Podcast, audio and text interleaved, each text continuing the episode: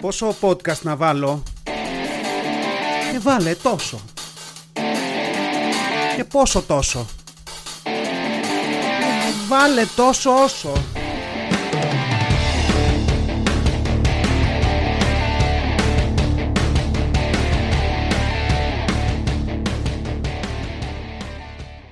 Γεια σας γήινοι, γεια σας τουρίστες τουρίστα μας λέγανε στη σχολή που δεν διαβάζαμε και δεν πηγαίναμε και ήμασταν όλοι για καφέ και ήταν προσβολή. Τώρα το τουρίστα είναι τίτλος τιμής. Για να έχεις λεφτά να πας για διακοπές. Τόσο όσο podcast, επεισόδιο 34.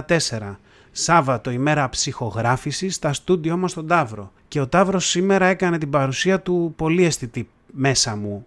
Γιατί φτάνοντας, πήγα εδώ δίπλα στο M Project να πάρω το, καφέ, το καφεδάκι ε, και μαζί μου όπως πήγαινα να περάσω στο δρόμο, ακούω κάτι μουρμουριτά κλπ. Κοιτάω πάνω από τον νόμο μου, βλέπω ένα, μια τυπάρα.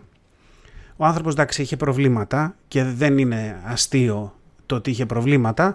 Ήταν μια τυπάρα που έσαιρνε πίσω το ένα καρότσι της λαϊκής, γεμάτο με ένα σκασμό πράγματα και κατέβαζε ό,τι καντήλι μπορείτε να φανταστείτε. Εκεί ήταν το αστείο όλο. Δηλαδή πραγματικά έτσι και σε έπιανε στο στόμα τους, εξεβάφτιζε ο τύπος ε, κατέβαζε καντήλια στο, σε κάποιον φανταστικό άνθρωπο με τον οποίο είχε εκείνη τη στιγμή μια κουβέντα μες στο κεφάλι του και πέρναγε την πυρεός και κοίταγε την κίνηση και τον κοιτάγανε και οι οδηγοί και συνέχισε να καντιλιάζει και λέω παιδιά αυτό είναι ο Ταύρος. Δηλαδή εμείς έχουμε τέτοια εδώ. Δεν ξέρω αν τα έχετε. Ξαναλέω αστείο δεν είναι ο άνθρωπος και αυτά που περνάει γιατί έχει σοβαρά προβλήματα αλλά όλο αυτό το καντήλι δεν ξέρω μου έφτιαξε τη διάθεση γιατί είναι λίγο άσχημο να ακούς κάποιον να βρίζει αλλά υπάρχει ένα όριο που όταν κατεβάζει ό,τι βιβλίο υπάρχει στο ράφι με βρισχές και όλα αυτά τα που ακολουθούν, λες σε πιάνει ένα νευρικό γέλιο, τρελαίνεσαι. Αλλά ναι, αυτά τα, τα νέα με τον Ταύρο. Θα συνεχίσω με καλοκαιρινά θέματα. Έτσι έχουμε πει, αυτά είναι podcast, επεισόδια του podcast τα οποία βγαίνουν όσο είστε διακοπές, οπότε παλεύω, έτσι ξύνω τον πάτο του βαρελιού να βρίσκω πράγματα ε, καλοκαιρινά να συζητάμε. Και θέλω, θέλω να συνεχίσω λίγο από εκεί που το άφησα την τελευταία φορά, την προηγούμενη εβδομάδα, στο προηγούμενο επεισόδιο που λέγαμε για μέρη που δεν έχουν αξιοθέατα. Εντάξει, και σκεφτόμουν ότι, επειδή το έχω πάθει και αυτό, είναι εξίσου εκπληκτικό όταν είσαι ο τύπος αυτός του ανθρώπου που του αρέσει να εξερευνεί και να γυρίζει, όχι απαραίτητα για αξιοθέατα, αλλά να γυρίζεις σε ένα μέρος και να πάεις σε ένα μέρος και να το γυρίσεις όλο σε δύο ώρες, ας πούμε. Το οποίο εγώ το έπαθα με τον πόρο αυτό. Δηλαδή είχαμε πάει πόρο Ξεκινήσαμε από Αθήνα, Γαλατά, εκεί πήραμε το καράβι απέναντι, τι ωραία, τι καλά. Φτάνουμε πόρο, αφήνουμε πράγματα στο δωμάτιο και λέμε άντε να πάμε μια βόλτα με το αμάξι, θα δούμε τι παίζει. Δύο ώρες μετά είχαμε γυρίσει στο δωμάτιο έχοντας δει όλο, όλον τον πόρο. Εντάξει. Και είναι, δηλαδή ήταν σαν να παίρνεις παιχνίδια το PlayStation 70-80 ευρώ και να το τερματίζεις σε μισή μέρα στο δύσκολο. Δηλαδή αυτό, οδηγούσα στον πόρο και έψαχνα να τυχωθώ σε κάποιο δρόμο να κάνω εξερεύνηση. Και έλεγα από, από εδώ που βγάζει. Α, στο δρόμο που έστριψα πριν, OK. Okay. Από εδώ που πάει. Α, okay, σε βιολογικό καθαρισμό.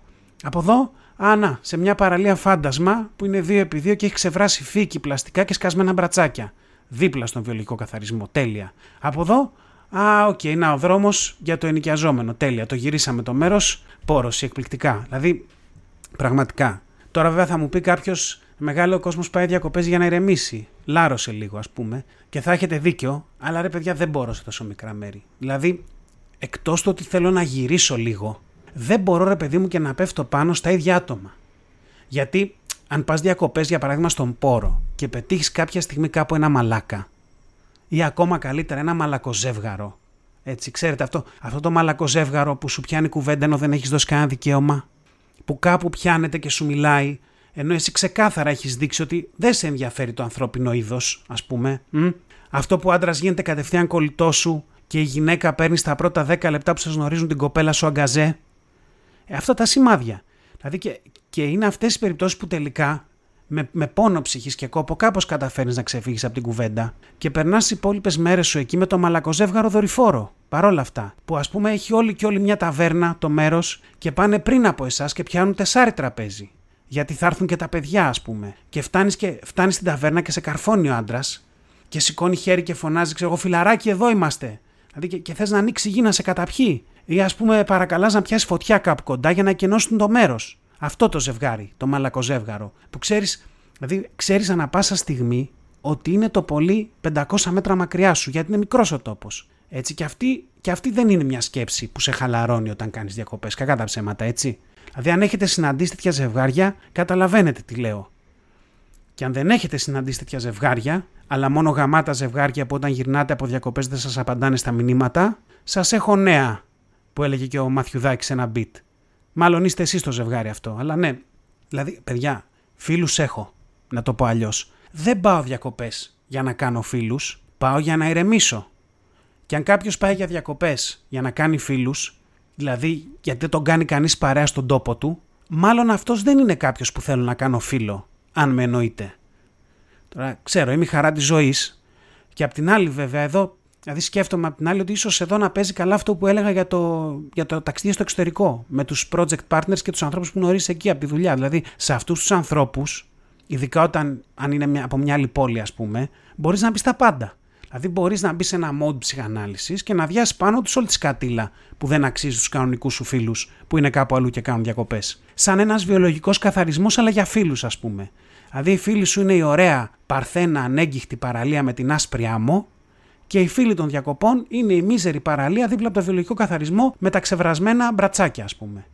Προβλήματα δουλειάς, προβλήματα στήσης, οικονομικά προβλήματα, όλα εκεί. Γυρνά Αθήνα ανάλαφρος. Γυρνάνε και αυτοί όπου είναι να γυρίσουν και ψάχνουν τους φίλους τους εκεί με μια πρωτόγνωρη λαχτάρα τύπου εντάξει, υπάρχουν και χειρότερα. Έτσι και κάνουν κάποιους φίλους στον τόπο τους μετά. Δηλαδή, αν με ρωτάτε, εγώ το βλέπω win-win όλο αυτό. Δεν βλέπω κάποιο πρόβλημα. Αλλά ναι, έτσι είχαμε περάσει τον πόρο που μια χαρά μέρος είναι ο πόρος, απλά είναι πολύ μικρό. Και στο κομμάτι που εγώ είχα μια ενέργεια να ξοδέψω κάπου και να πάω, δεν με βόλεψε και ευτυχώς δεν είχε μαλακοζεύγαρο ο πόρος. Ήμασταν εμείς. Ένα από τα δύο. Τώρα συνεχίζοντας την καλοκαιρινή θεματική, το επόμενο ερώτημα που έρχεται είναι ένα αιώνιο ερώτημα, έτσι, που διχάζει τους ανθρώπους, θεωρώ, από τα βάθη της αρχαιότητας, ας πούμε, ίσως και της προϊστορίας, που είναι το ερώτημα του κάμπινγκ. Φαντάζομαι ότι ακόμα και στην προϊστορία που οι άνθρωποι ζούσαν σε σπηλιές, μπορεί να υπήρχε κουβέντα τύπου θα πάμε λίγες μέρες για κάμπινγκ, να αφήσουμε τη σπηλιά, να πάρουμε λίγο καθαρό αέρα, ας πούμε. Το οποίο, το οποίο αν το καλοσκεφτείς, ίσως ήταν και η μόνη στιγμή στην ιστορία που αυτή η ατάκα ίσχυε στο 100%. Δηλαδή, δεν ξέρω αν έχετε ζήσει σε σπηλιά, δεν έχω ζήσει, αλλά τέλος έχω επισκεφθεί σπηλιές. Θα θυμάστε ότι ο αέρας εκεί μέσα δεν είναι ότι καλύτερο, έχει μια αποπνικτική ατμόσφαιρα. Τώρα, σήμερα βέβαια τα σπίτια μας μια χαρά ερισμό έχουν, εκτός αν είσαι πάνω στην πυρόση όπως είμαι εγώ τώρα, αλλά παρόλα αυτά ψάχνουμε ακόμα τον πιο καθαρό αέρα. Τι να πούν και αυτοί τότε με τις σπηλιές. Και απ' την άλλη, δηλαδή όσο τα λέω αυτά, σκέφτομαι πόσες σπηλιές άραγε μπορεί να υπήρχαν στην προϊστορία. Δεν θέλω να πω, δεν μπορεί όλος ο πληθυσμός να ζούσε σε σπηλιές. Τώρα για όλο αυτό, καμία έρευνα δεν έχω κάνει, έτσι όλο από το κεφάλι μου είναι, αλλά ναι, λογικά μόνο κάποιοι θα είχαν σπηλιά, σκέφτομαι. Και αυτοί ήταν οι προνομιούχοι της εποχής. Αλλά δεν ήταν οι προνομιούχοι βέβαια γιατί είχαν λεφτά, αλλά γιατί ήταν οι πιο πρισμένοι νεάτερνταλ, ας πούμε. Δηλαδή ήταν αυτοί, αυτοί δηλαδή μπορούσαν να σου ανοίξουν το κεφάλι στα δύο με μια πέτρα. Αυτό ήταν το εισοδηματικό κριτήριο τότε. Αυτοί παίρναν τις σπηλιές και οι υπόλοιποι κάνανε μόνιμο κάμπινγκ. Αλλά έτσι λοιπόν από τα βάθη της ε, προϊστορίας είναι αιώνιο. Είναι αιώνιο το ερώτημα του κάμπινγκ. Δηλαδή είσαι, είσαι σε παρέα και κάποιος το αναφέρει και έχει συνήθως τρία στρατόπεδα. Δηλαδή έχεις αυτούς που το αγαπάνε, αυτούς που το μισούν και αυτούς που είναι κάπου σε μία μέση, τύπου δεν έχω κάνει, αλλά ωραίο ακούγεται, που αυτούς δεν τους θέλει κανένας. Δηλαδή θέλω να πω, όσοι κάνουν κάμπινγκ είναι σε φάση ή είσαι μαζί μας ή είσαι εναντίον μας. Μη σώσετε και πάτε, τύπου το σκέφτομαι και τέτοια. Και απ' την άλλη, όσοι δεν το αντέχουν το κάμπινγκ, είναι σε φάση, μα καλά είστε τρελοί. Πού θα πάτε τουαλέτα; Δηλαδή πλάκα μου κάνεις. Είναι, είναι κάπως έτσι οι κουβέντες του, του κάμπινγκ σε παρέ. Τώρα, εγώ, εγώ θα πάω στους υπέρ του κάμπινγκ. Έτσι. Δηλαδή, μου αρέσει, αν και έχω να κάνω πολλά χρόνια. Κάπου εδώ θα μου λέγανε εντάξει, άρα δεν θεωρείσαι κάμπερ ή πολύ ε, extreme, ας πούμε. Αλλά ναι, βέβαια ανήκω σε ένα υποείδος, για να είμαι ειλικρινής. Δηλαδή, γιατί προφανώς υπάρχουν υποκατηγορίες έτσι. Υπάρχει ένα φάσμα που στο ένα άκρο είναι όσοι πάνε για κάμπινγκ με μια πετσέτα, ένα κολόχαρτο και ένα βρακί. Εντάξει γιατί υπάρχουν τέτοιοι, και στο άλλο άκρο είναι αυτοί από τους οποίους αυτοί δανείζονται ότι τους λείπει. Είναι ο άνθρωπος, σαν και εμένα, που έχει μαζί του, ας πούμε, μέχρι και δορυφορικό πιάτο.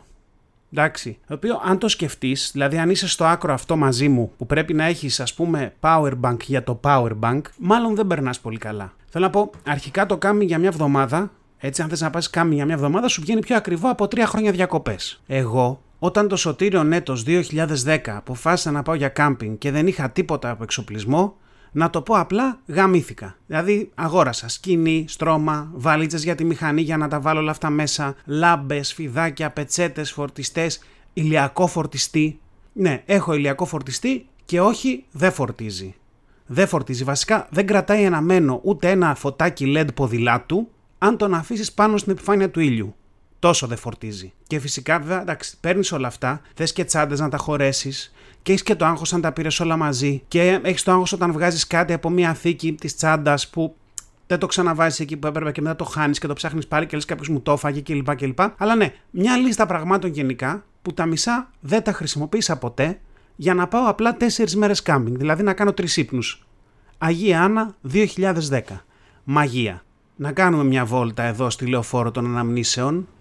Ε, να πω αρχικά, πήγα για κάμπινγκ μόνος μου. Δηλαδή, ναι, ήμουν και είμαι αυτός ο άνθρωπος που να πούμε εδώ ότι το να πας για κάμπινγκ μόνος σου είναι το πηγαίνω σινεμά μόνος μου συν χίλιους βαθμούς μιζέριας παραπάνω. Αυτό είναι. Έτσι. Φόρτωσα τη μηχανή, Έφτασα στο κάμπινγκ στην Αγιάννα. Εδώ, όσοι είναι τύπου μόνο ελεύθερο και τίποτα άλλο, οι πιουρίστες, ας πούμε, θα μου πούν γιατί δεν πήγα έξω στην ερημιά μόνος μου και όχι οργανωμένο. Και θα απαντήσω απλά ότι ήμουν μπακούρι και στην Αγιάννα είχε κοπέλες μαζεμένες. Εντάξει, δεν τις είχε διάσπαρτες σε μερικά τετραγωνικά χιλιόμετρα. Ήταν πιο προσβάσιμες, OK. Okay. πάντων, έφτασα λοιπόν, έστησα σε ένα σημείο που μου υπέδειξαν εκεί όταν πήγα και νοίκιασα το χώρο και αφού έβαλα τα πάντα εκεί στη σκηνή κλπ. Κατέβηκα στην παραλία με το μαγιό, άραξα σε μια ξαπλώστρα και παρήγγειλα καφέ.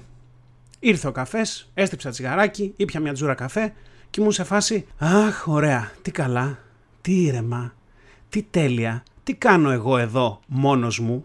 Έτσι, δηλαδή ήταν η πρώτη σκέψη. Το οποίο βέβαια σκέφτομαι τώρα ότι αν πας σινεμά μόνος σου, εντάξει, δεν το παθαίνεις αυτό και αν το πάθεις τέλος πάντων το ξεπερνάς εύκολα. Δηλαδή τελειώνει η ταινία και πας με ένα φίλο για μπύρα. Εγώ ήμουν 250 χιλιόμετρα από την Αθήνα με ένα κάρο τζατζαλομάτζαλα μια σκηνή στημένη και κανέναν άνθρωπο που να ξέρω. Τίποτα. Τι έκανας σε εκείνη τη στιγμή; Γύρισα στο κάμινγκ για να βρω κανέναν άνθρωπο να πιάσω κουβέντα; Όχι βέβαια. Πήρα τη μηχανή και άρχισα τη μηχανάδα στη Βόρεια Εύβοια για να βρω τίποτα να δω; Βεβαίως. Spoiler alert εδώ. Ε, δεν έχει πολλά πράγματα η Βόρεια Εύβοια για να δεις. Δηλαδή, τη γύρισα σε ένα απόγευμα, πρόλαβα να βουτήξω σε δύο παραλίες, πήγα να δω κάτι καταράκτες που προφανώς ήταν κατάξερη Αύγουστο μήνα και προφανώς κάθισα να φάω κάτι σε μια ταβέρνα η οποία ήταν τίγκα στις παρέ και εγώ ήμουν μόνος μου. Τέλειο. Κατάπια ό,τι μου έφεραν σε 15 λεπτά και γύρισα στο κάμπινγκ. Και γενικά, όσο το έκανα αυτό και όσο γυρνούσα στο κάμπινγκ, θυμάμαι, σκεφτόμουν πόσο σε ρυθμούς Αθήνας ήμουν ακόμα. Δηλαδή, έκανα βόλτα όλη τη βόρεια Εύβοια και γύρισα στο κάμπινγκ μέσα σε, ξέρω εγώ, τρεις ώρες, λες και με κάποιος με κυνηγούσε. Και σκεφτόμουν αυτό ότι αν δεν έχεις κάποιον ρε παιδί μου μαζί σου να σε χαλαρώσει κάπως, δεν γίνεται. Δηλαδή, χρειάζεσαι ένα, κάποιον απέναντί σου να είναι λίγο πιο cool. Να έχεις ένα σημείο αναφοράς να λες: Α, OK, okay, ο Γιώργος είναι cool. Εγώ γιατί κάνω σαν έχω πάρει σπιντάκι, ας πούμε. Και να ηρεμείς. Εγώ δεν το είχα αυτό. Οπότε ήμουνα λες και κάποιος μου είχε βάλει δουλειά να κάνω. Αυτό ήμουνα. Αλλά ναι, γύρισα στο κάμπινγκ, κατάκοπος, έτσι και φτάνοντας στη σκηνή μου, βρήκα στις γύρω σκηνές να έχει στηθεί Ξέρετε αυτό το κλασικό πηγαδάκι του κάμπινγκ, αυτό ανάμεσα σε ανθρώπους που δεν γνωρίζονται και έτυχε να στήσουν σκηνές δίπλα-δίπλα. Έτσι, το οποίο είναι τέλειο. Είναι σαν την άβολη φάση όταν είσαι γονιός και πας σε μια παιδική χαρά και όλοι κοιτάνε να σου πιάσουν την κουβέντα, επειδή έχεις και εσύ παιδιά και αυτοί. Ε, μόνο που αντί για παιδιά έχεις σκηνές. Αυτή είναι η διαφορά. Είχα, δηλαδή, κοίταγα απέναντί μου, είχε μια σκηνή, ήταν δύο μεγαλοκοπέλες, που τώρα που το σκέφτομαι βέβαια, ίσως και να ήταν στη ηλικία που είμαι εγώ τώρα, ή να ήταν ξέρω εγώ 45 το πόλι κάπου εκεί, και δύο αγόρια κάπου στα 18. Έτσι. Φαντάζομαι καταλαβαίνετε που το πάω. Της καβλάντας γινότανε. Της καβλάντας, έτσι. Και εγώ προφανώς δεν είχα καμία όρεξη, γιατί ήμουν αφούλ ξενερωμένος που δεν είχα παρέα.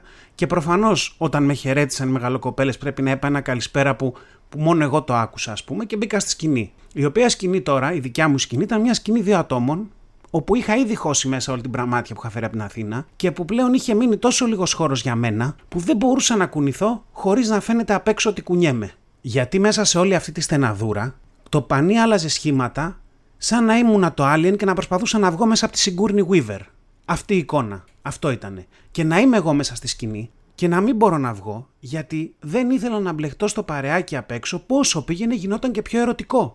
Γιατί οι κιουρίες είχαν, είχαν μπήξει τα νύχια τους στις αθώες και συνάμα ολοκάβλωτες ψυχές των 18 χρονών και, και άκουγα εγώ τις πεσηματικές ατάκες των, των όρνεων απ' έξω και να, και να ακούω παράλληλα τις ηλίθιες απαντήσεις των αγοριών και να θέλω να τους φωνάξω κάτστε τους να πέσουμε να κοιμηθούμε καμιά ώρα. Και να είναι όλο αυτό μία ομορφιά. Δηλαδή ούτε λίγο ούτε πολύ ήμουνα μέσα στη σκηνή και ένιωθα σαν να είμαι σε σαφάρι στην Αφρική. Και έβλεπα τις λέενες να κυκλώνουν τις νεαρές αντιλόπες. Και, και άκουγα στα αυτιά μου φωνή τελείως ας πούμε Sir David Attenborough που λέει «Ε, οι νεαρές αντιλόπες δεν γνωρίζουν τον κίνδυνο που παραμονεύει, όσο οι έμπειρες λέενε τι κυκλώνουν αθόρυβα με ιστορίες από τότε που ήταν στην ηλικία τους. Με αυτή την περιγραφή στα αυτιά μου κοιμήθηκα, γιατί κάποια στιγμή τα αγόρια, εντάξει, πήγαν να βρουν κορίτσια στην ηλικία τους, νομοτελειακά, και η μάμρα οι απέθαντοι έβαλαν μέσα τα γαμψά τους νύχια και αποσύρθηκαν για να παλέψουν μια άλλη μέρα για το νεανικό κρέας. Εντάξει. Και, και κάπου εκεί, ας πούμε, έλαβε τέλος η πρώτη μέρα στο κάμπινγκ. Το οποίο το άλλο πρωί μαγεία επίσης, να ξυπνάω χάραγα μέσα στη ζέστη. Αλλά ναι, οι θέοι του κάμπινγκ με λυπήθηκαν με τα πολλά, γιατί εκεί που ετοιμαζόμουν να τα μαζέψω και να φύγω, συνάντησα κάτι φίλους και πέρασα τέλεια τις υπόλοιπες μέρες. Shout out εδώ στα αγόρια και τα κορίτσια, ξέρετε ποιοι είστε. Κάναμε και εμείς podcast. Αλλά ναι, παρόλα αυτά, παρόλα αυτά, εντάξει, έχει και μαγικές στιγμές στο κάμπινγκ, οι οποίες είναι περισσότερες από τις κακές και το αγαπώ πολύ. Having said that, αν δεν τα πάτε καλά με γείτονες και ενοχλήσεις, να μην πάτε ποτέ σε οργανωμένο κάμπινγκ. Κατά τα άλλα, αν είστε καλά με τα εντερικά σας και τη συχασιά σας, να το κάνετε, αξίζει πολύ, το προτείνω ανεπιφύλακτα. Σε άλλη ιστορία, όχι καλοκαιρινή, είναι παντός καιρού αυτή η ιστορία και κάθε εποχής, πήρα τις προάλλες ένα λάπιτοπ.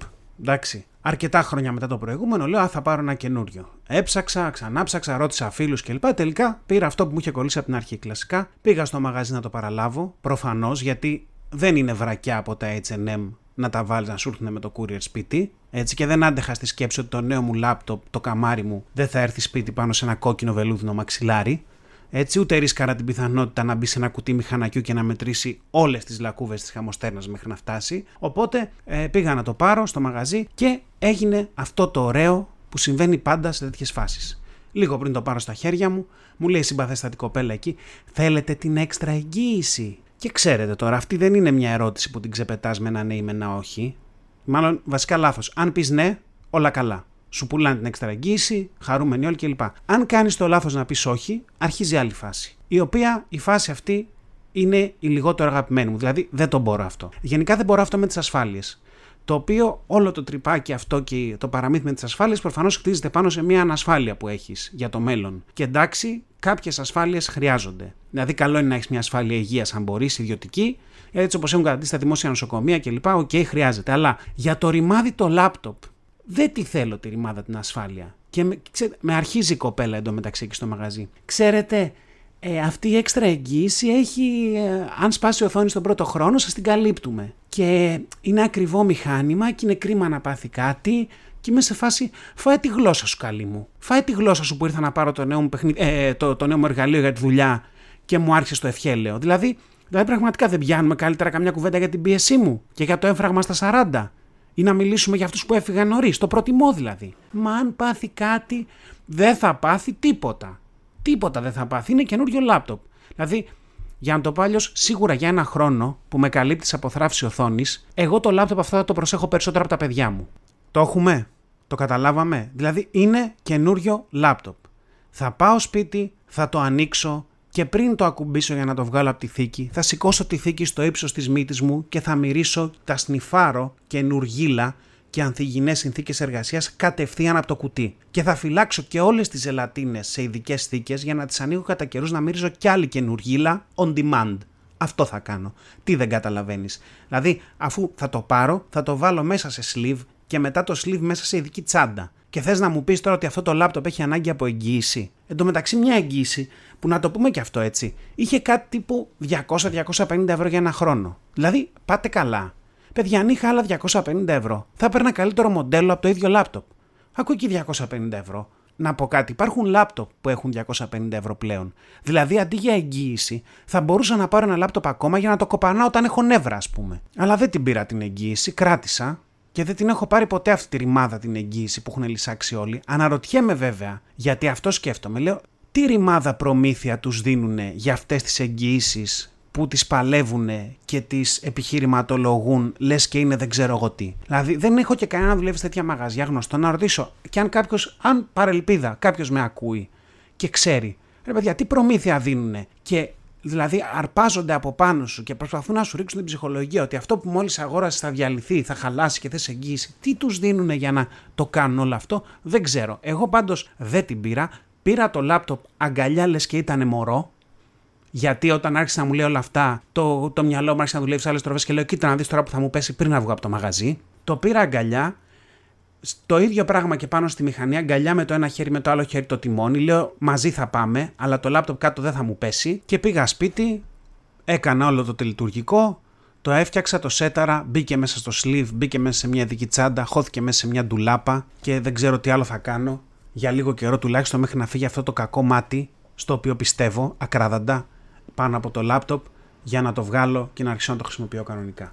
Σε άλλα νέα, ε, ιντερνετικά νέα, δεν είναι άρθρο αυτή τη φορά, είναι η βλακία που μας δέρνει. Δηλαδή καθόμουν και χάζευα στο TikTok. Έχω ένα TikTok. Το TikTok που έχω το είχα κυρίως για να αποστάρω ε, λογοπαίγνια για τις πιτατάκες, μπειρατάκες κλπ. κλπ για τους διαγωνισμούς. Τώρα ξεκινώντας το podcast, ίσως κάποιον το ξέρετε, βάζω και κάποια κομμάτια επεισοδίων εκεί, τρίλεπτα, τετράλεπτα, ε, σαν πρόμο. Και λοιπόν έχω το TikTok και μπαίνω και έρχομαι αντιμέτωπος με όλη τη βλακεία του TikTok και όλων αυτών και τις προάλλες πραγματικά ήρθα face to face με αυτό το πράγμα που λες εντάξει σαν λαός το χιούμορ μας σε ένα μέσο όρο μέχρι εκεί πάει.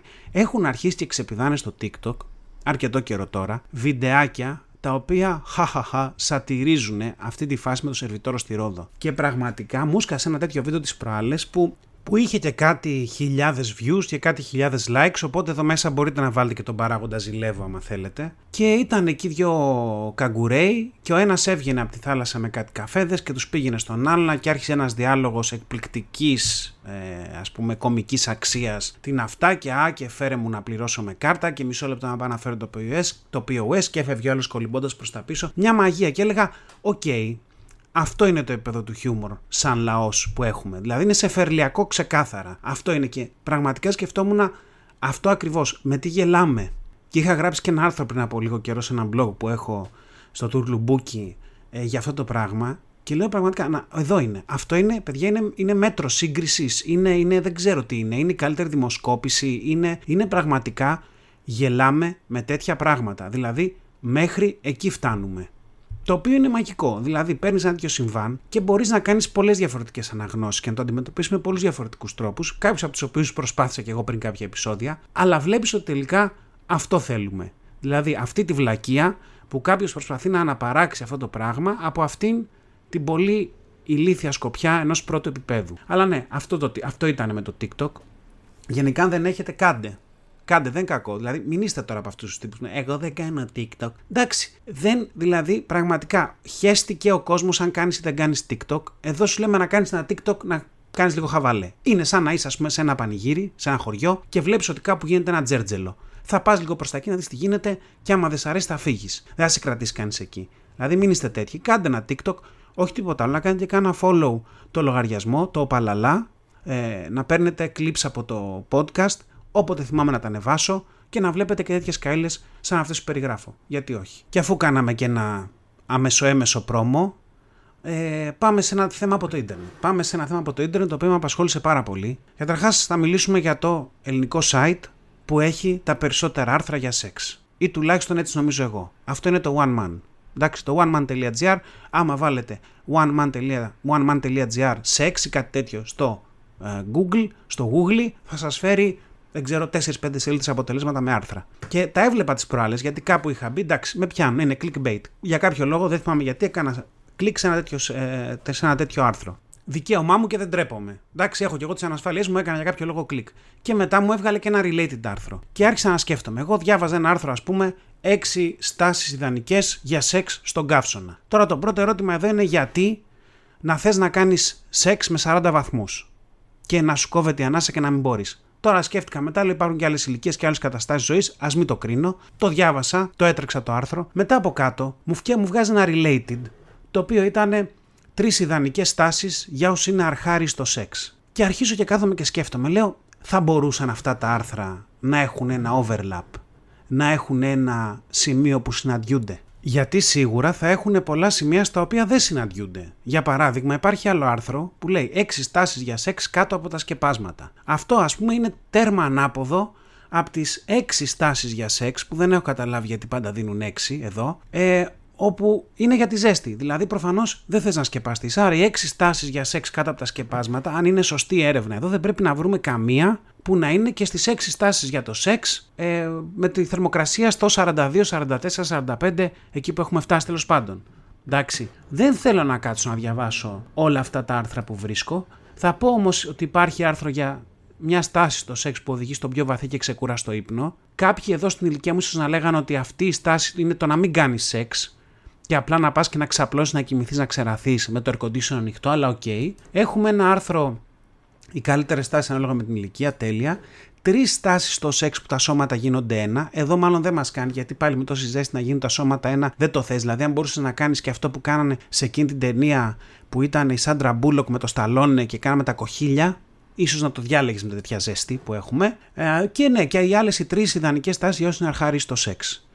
Το οποίο είναι μαγικό. Δηλαδή είναι μαγεία αυτά τα άρθρα γενικά που φαντάζομαι κάποιον να έχει ένα κατάλογο με στάσεις στο σεξ και δίπλα μία ένδειξη για το που ενδείκνυται αυτές οι στάσεις, ας πούμε, να χρησιμοποιηθούν. Είναι μαγικό. Αλλά θα πάμε, γιατί δεν μπορώ τώρα να τα περάσω όλα αυτά τα άρθρα και να, τα, να φύγω έτσι, στις έξι στάσεις ιδανικές για σεξ στον καύσωνα. Και εδώ τώρα έρχεται και το λάθος, γιατί θα τα τσεκάρω τα άρθρα, δεν μπορώ. Θα ακούτε και τα κλικ του ποντικού, δεν έχω ζωντανή εκπομπή που λέει ο λόγος, δεν έχω κάνει έρευνα, δεν έχω κάτσει να τα κοιτάξω πριν, αλλά βλέπω με μια γρήγορη ανάγνωση ότι υπάρχει ένα αγκαλιασμένο κουτάλι που προτείνεται για αυτές κατά τα σκεπάσματα και υπάρχει και ένα κουτάλι, εντάξει, το οποίο είναι για τις ε, ιδανικές στάσεις σεξ για τον καύσωνα που εδώ να πούμε ότι δεν έχετε κάνει πολύ δουλίτσα εκεί πέρα στο site γιατί το κουτάλι πάτε και μου το προτείνετε για τον καύσωνα και λέτε στο κείμενο εσείς είστε έτσι, οι άλλοι έτσι, να μην σας κατααυτώσω τώρα, ε, δεν ξέρω και πού είστε και τι κάνετε. Στα κρύα του χειμώνα λέτε να αγκαλιάζει σφιχτά για να ζεστάνετε ακόμα περισσότερο τα κορμιά σας, ενώ στις μεγάλες ζέσει του καλοκαιριού η σωματική επαφή μπορεί πολύ άνετα να περιοριστεί αποκλειστικά και μόνο στην περιοχή της λεκάνης. Παιδιά, εντάξει, βάλτε λίγο effort. Δεν γίνεται να έχουμε τις ίδιες τάσεις για το καλοκαίρι και το χειμώνα. Δηλαδή να κάνουμε και λίγο δουλίτσα. Και όχι, δεν μπορείτε να προτείνετε στάση στα όρθια στο ντουζ. Δεν υπάρχει τέτοια στάση. Δηλαδή αυτό είναι το hack εδώ πέρα. Τι πάει να πει; Ναι, Προφανώς με το νερό, OK. Και βάλτε μετά και στο συντριβάνι και στην πισίνα και βάλτε 15 μέρη όπου να σας βρέχει κάποιος με λάστιχο, ας πούμε, παράλληλα. Και επίσης δεν ορίζεται στάση, να πω και αυτό και να κλείσω, ιεραποστολικό βεντάλια. Δηλαδή τι είναι αυτό, στάση ιεραποστολικό και κρατάτε ο καθένας από μια βεντάλια και κάνετε αέρα να μη σκάσετε; Δεν ξέρω, πραγματικά δεν ξέρω. Τέλος πάντων, αυτά και με τα άρθρα από το ίντερνετ για το σεξ. Τόσο όσο podcast επεισόδιο 34, φτάνουμε σε ένα τέλος, ένα κάποιο τέλος. Μιλήσαμε για πολλά. Μιλήσαμε για μαλακοζεύγαρα διακοπών, μιλήσαμε για κάμπινγκ, τα είπαμε λίγο και για εγγυήσεις για ηλεκτρονικές συσκευές που αγοράζετε, που δεν θέλετε να τις πάρετε, αλλά σας πιάνουν στο φιλότιμο και στην ασφάλεια και ίσως και να τις αγοράζετε στο τέλος. Μιλήσαμε για το εθνικό μας χιούμορ στο TikTok και κάναμε και μια βόλτα εδώ στα στενά του σεξ και σε όλα αυτά τα άρθρα που έχουν ε, φωτογραφίες από ζευγάρια να είναι σε μια ρομαντική διάθεση ή από μελιτζάνες και αγκούρια. Τέλος πάντων, να είστε καλά, να περνάτε όμορφα όπου και αν είστε και θα τα πούμε σε μια εβδομάδα. Τόσο όσο podcast επεισόδιο 34, τέλος. Ήταν ένα podcast τόσο όσο μέχρι να τα ξαναπούμε, να γκρινιάζετε λιγότερο, να γελάτε περισσότερο και να περνάτε όμορφα. Κάπου εδώ είχα βάλει ένα πάρτε φροντίδα εκ του αγγλικού take care και οι φίλοι μου μου είπαν ότι ήταν πολύ cringe και το έβγαλα. Ή μήπως όχι. Φιλιά πολλά.